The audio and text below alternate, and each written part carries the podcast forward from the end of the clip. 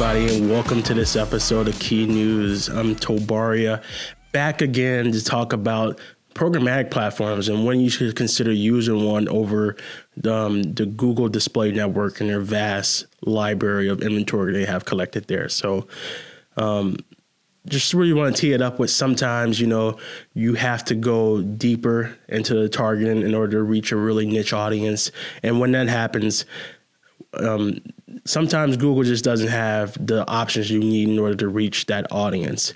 And so that's when the programmatic platform can help you. You jump right into that and programmatic platforms usually just have a vast bank of just data supply vendors who just their only job is just collect data across the internet, collect cookies, and pretty much pick up personal not personal information on you, but just characteristics of you, demographics and stuff like that. So what this does is this is allows marketers to then access that data and then use it to target, you know, our target base, our consumers, our our people we run campaigns for, and help them better reach the people they need to get into their stores.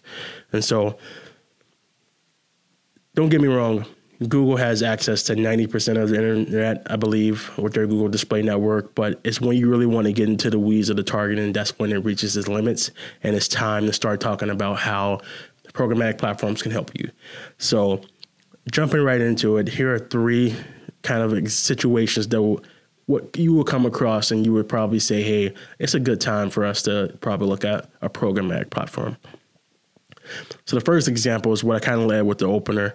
Um, there are some instances where you may want to target very specific things. Like, for example, um, you want to target people who are planning a trip or have been in Black Hills of South Dakota.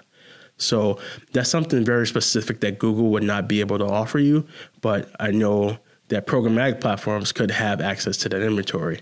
Um, they also have stuff inventory available for people who have purchased a certain car or any car for that matter within the last 30 days.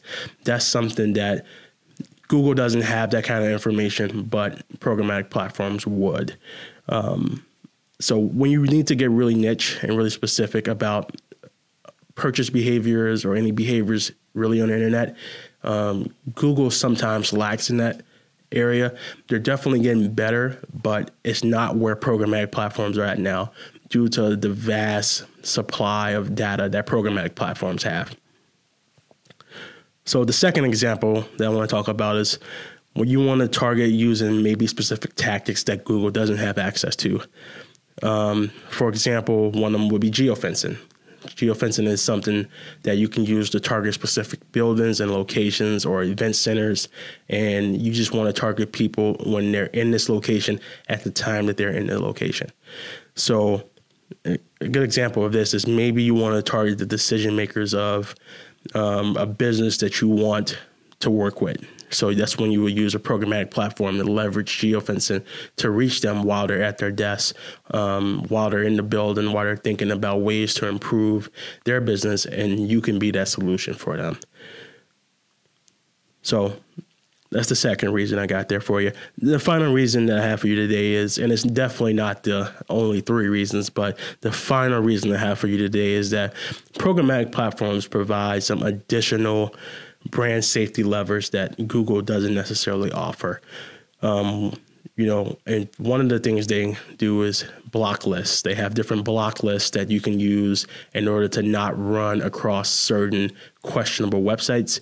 Um, some platforms curate this block list and they say, okay, this is known bad traffic areas, and so we really don't want um, anybody to serve ads across there. So that's something you can add to your platform that Google doesn't necessarily offer.